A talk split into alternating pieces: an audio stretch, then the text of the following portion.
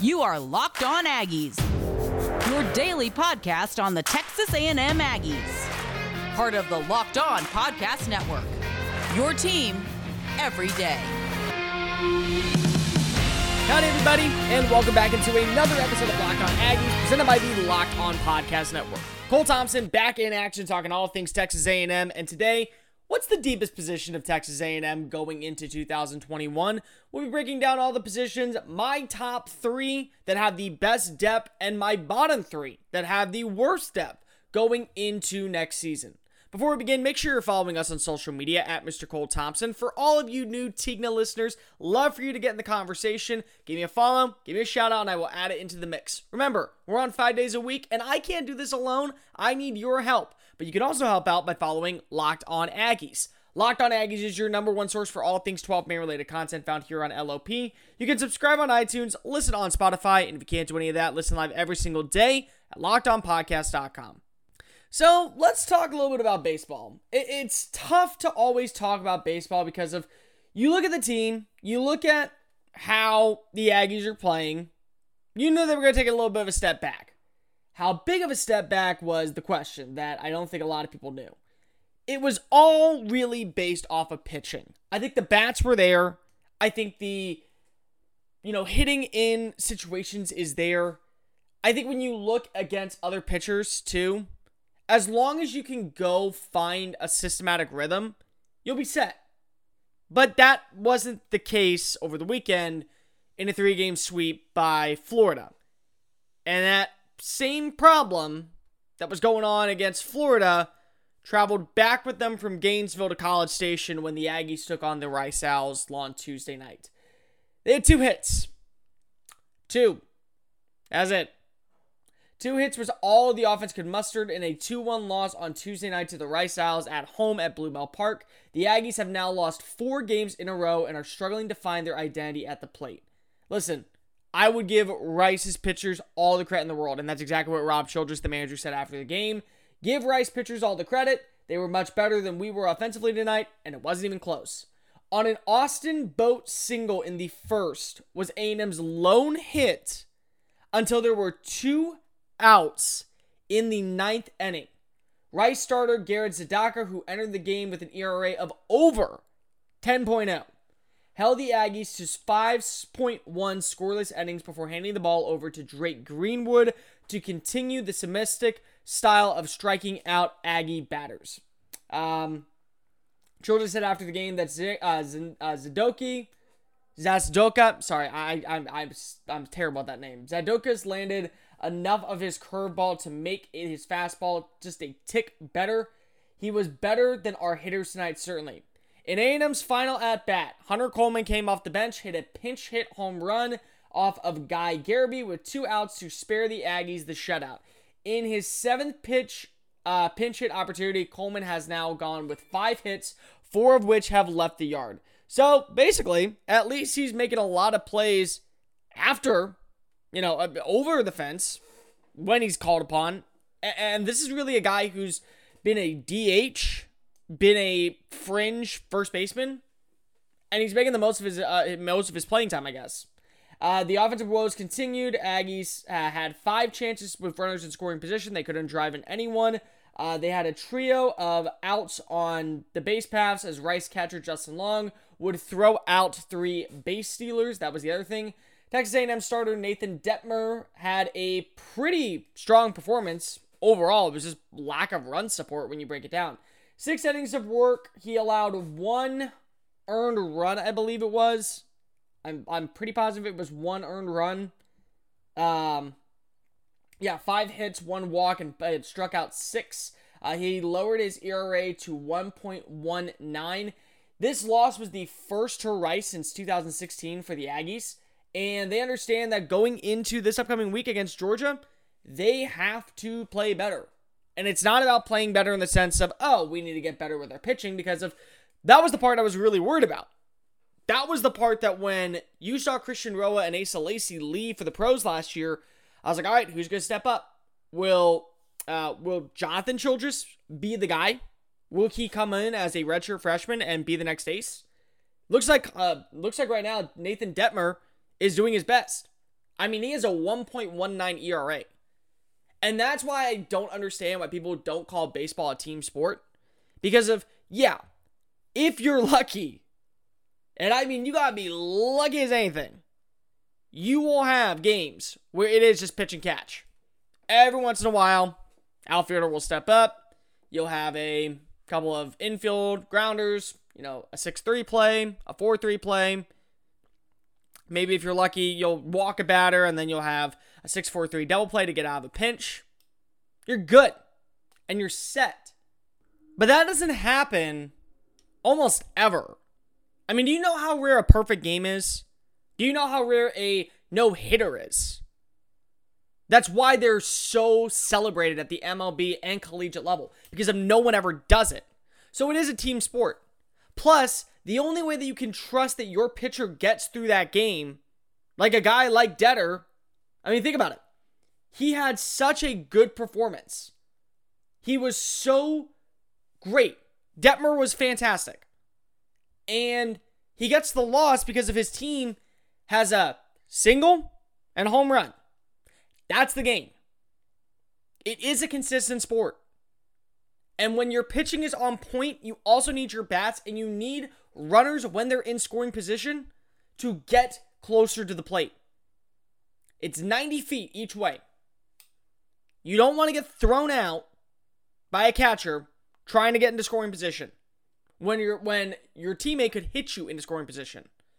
You also, when you see that there is a runner in scoring position, you as the batter have to read and react. Watch the pitches closely.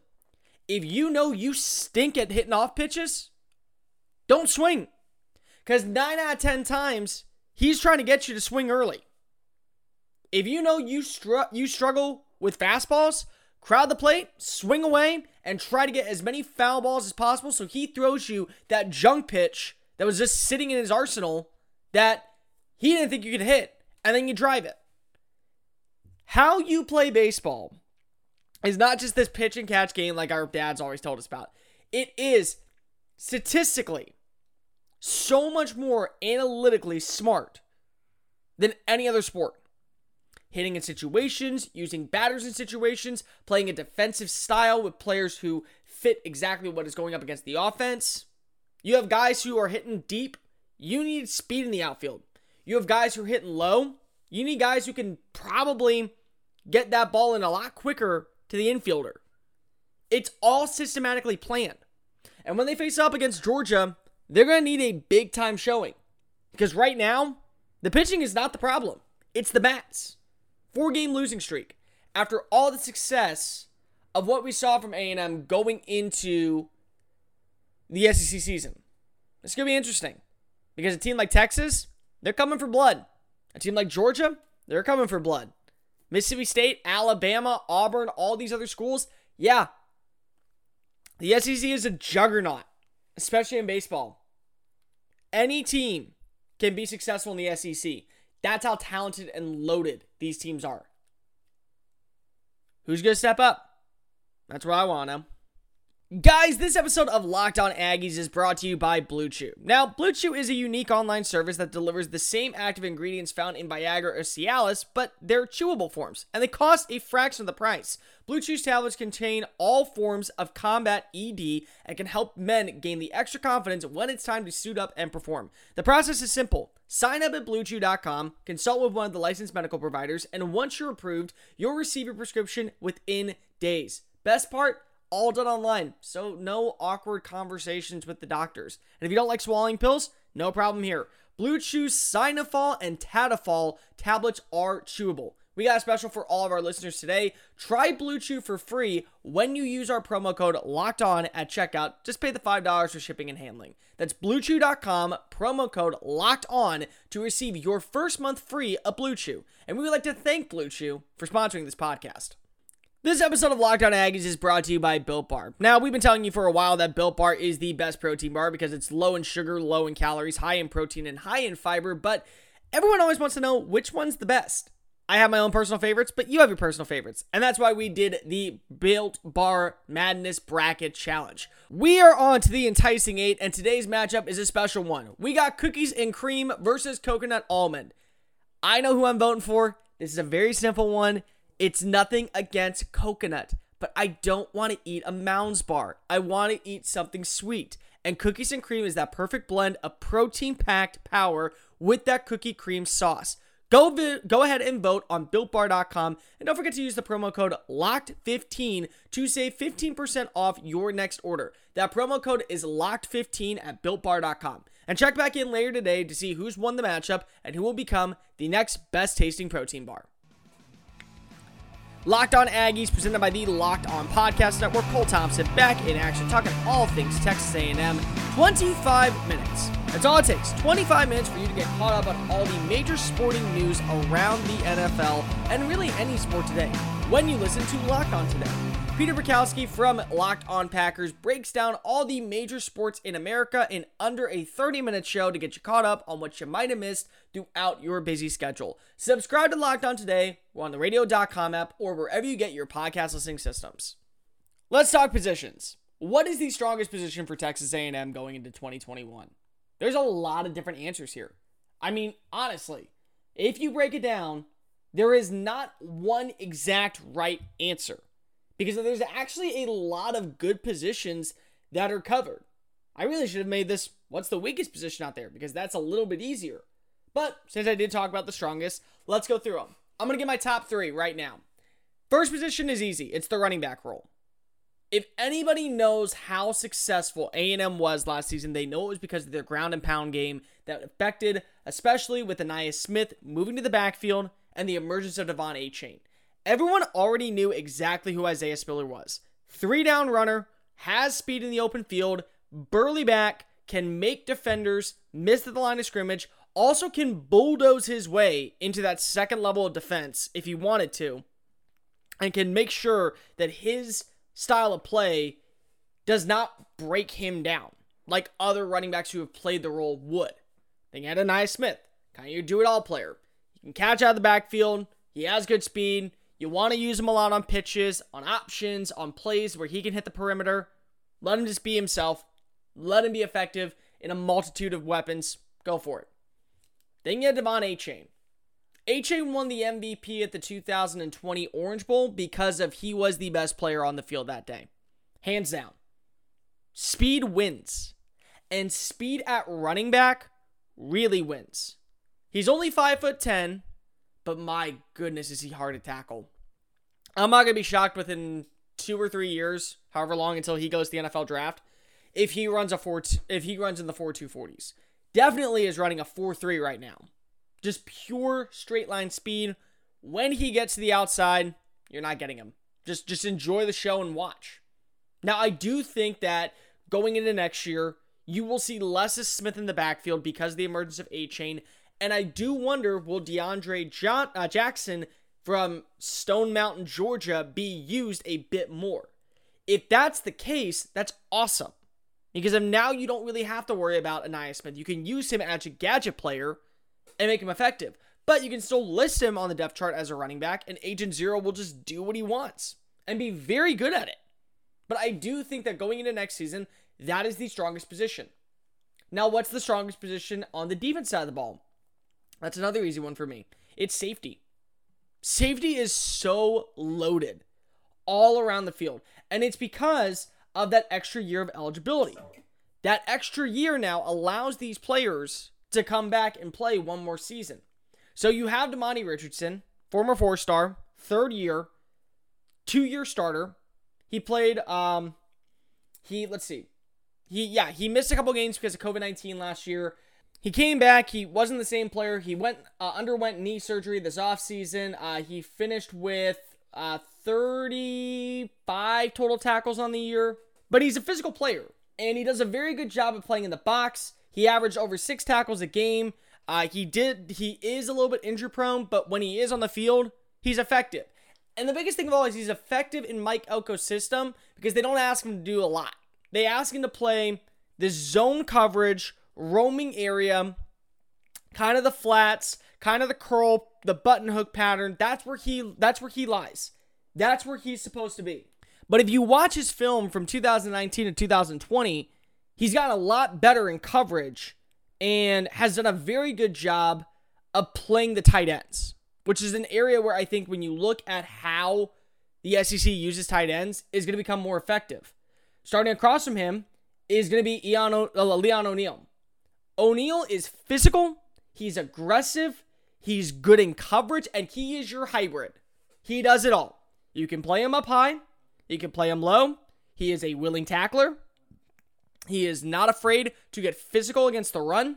He is not afraid to play in coverage. He is not afraid to go up and make plays against wide receivers downfield. He has gotten better playing in zone coverage more than any other player, I think.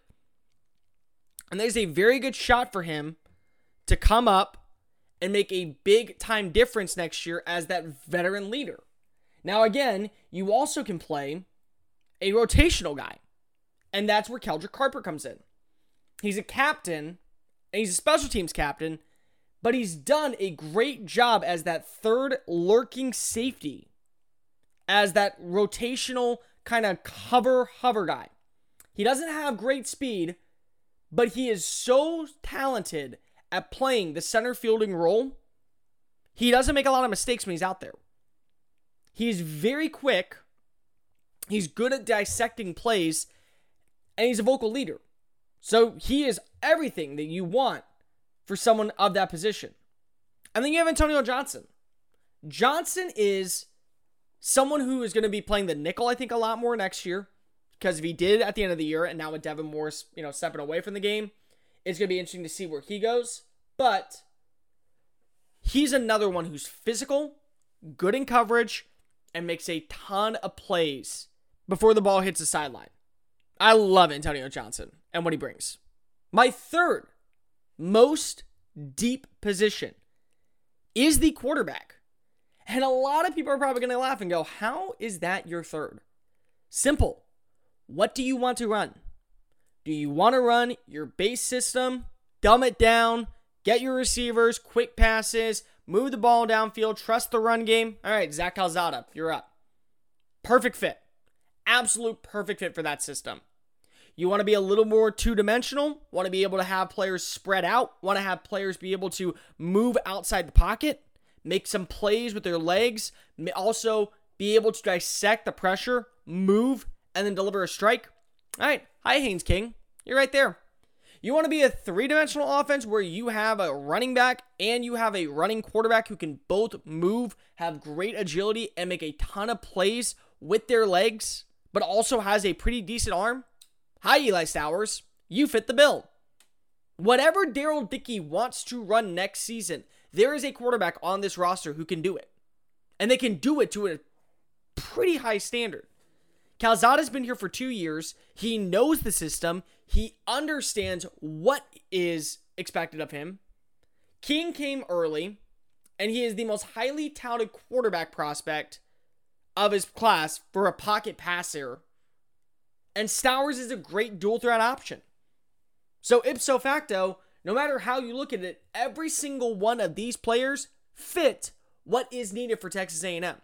So running back is the easily the strongest. Safety's next, and I would go quarterback.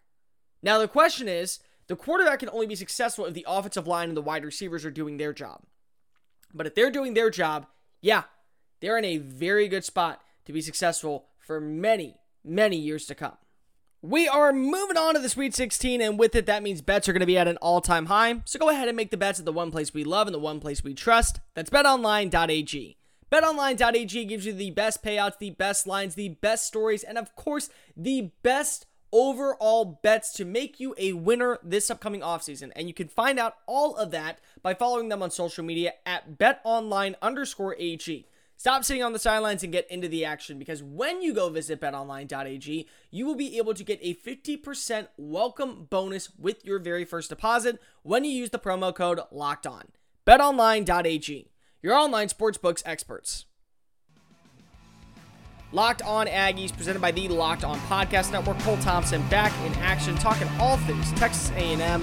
Why not listen to a brand new show that will give you everything you need for this upcoming NFL draft season? Join Trevor Sikkema and Benjamin Solak as they break down all the NFL draft prospects and their NFL mock drafts right here on Locked On NFL Draft. Subscribe on radio.com app or wherever you get your podcast listening systems.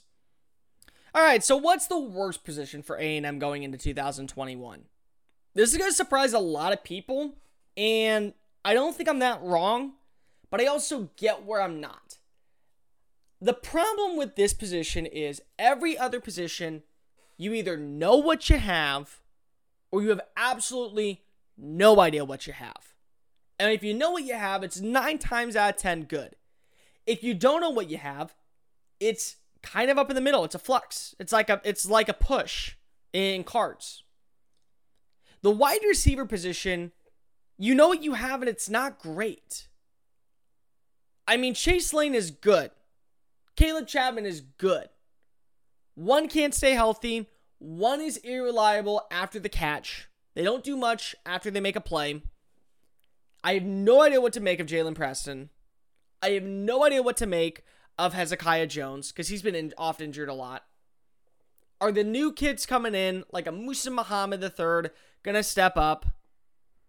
And is Demond Demas really that good? I want to believe Demond Demas is that good. I want to believe that he's going to be the next superstar at A&M. But I do have to wonder, why did he not play last year? Was it because of Jimbo Fisher saying, ah, you know what, you're a freshman, we don't want to use you, we want you to learn for a year? Or was it because of he saw something and goes, whoa, I, you know what, we offered you a long time ago and you were not the same player, but we're going to live up to our offer. Now you got to live up to your production on the field. And if it's the latter, that's a bit of a shame. Because Demas, the problem with him was he was a five star talent, but he didn't play his final year because he transferred to Tomball High and the UIL did not allow him to play. And I wonder, did that affect him at all? Why has he not been able to make as many plays and be as successful as everyone expected him to be year one? But he wasn't. And now you find out that he was arrested for marijuana charges. I'm not going to get into that. There's a lot of people who uh, who do believe in cannabis use. There's a lot of people who don't. I am staying in the middle of that ground. But again, if you are told by your coach you may not be able to smoke marijuana, it's a bad look for you. I'll never forget there was a prospect at Alabama by the name of Tony Brown. Tony Brown was fantastic at coming out of high school. Right here in Texas, standout player, one of the best cover corners in the game. Really good player. Came to school early, learned the system, and he's just good. He wasn't great. He wasn't terrible. He's just good. Five star talent. Never really flourished that next level. Yeah, he's been in the NFL. He's bounced around from, I think, four or five teams now. And he's done a good job, but again, you were limiting him he only played really significantly his senior year. Big time track speed. Never really did that much more for the Alabama program. Is Demas that overhyped guy? All these wide receivers have a shot to be the next number one target. And every single one of them had the shot in 2020 20 to be that target. Nobody stepped up. Nobody took the reins. Nobody moved. It was just a stalemate. Think about it. It was just completely everyone had their opportunity. Nobody made the strides to be the number one receiver. And the one who probably did, Caleb Chapman, got hurt in week three. And now is he going to be the same player when he returns? Tight end's another weak position because of I have no idea what to expect with Baylor Cupp anymore. Two season ending injuries before he's ever played a snap. Jalen Wydermyer, meanwhile, has become a superstar at the position. I mean, is is Cupp even going to see significant playing time this year? But wide receiver, I know what I have. I also don't know if it's going to get much better. And the problem with that is that you have a young quarterback who needs great receivers. Somebody has to step up. Not all five of them need to step up. Not all seven of them need to step up. One person needs to step up. Who is going to be that one person? That's going to do for this edition of Locked On Aggies. Make sure you're following us on social media at Mr. Cole Thompson and at Locked On Aggies. On tomorrow's show, Let's do my top five Aggies entering the 2021 season. There's five names who definitely are deserving of probable early looks at the NFL draft and also early looks at being all SEC and all Americans for 2021. We'll discuss that and much, much more. See you tomorrow. And remember, kick 'em, y'all. This has been Locked On Aggies, presented by the Locked On Podcast Network.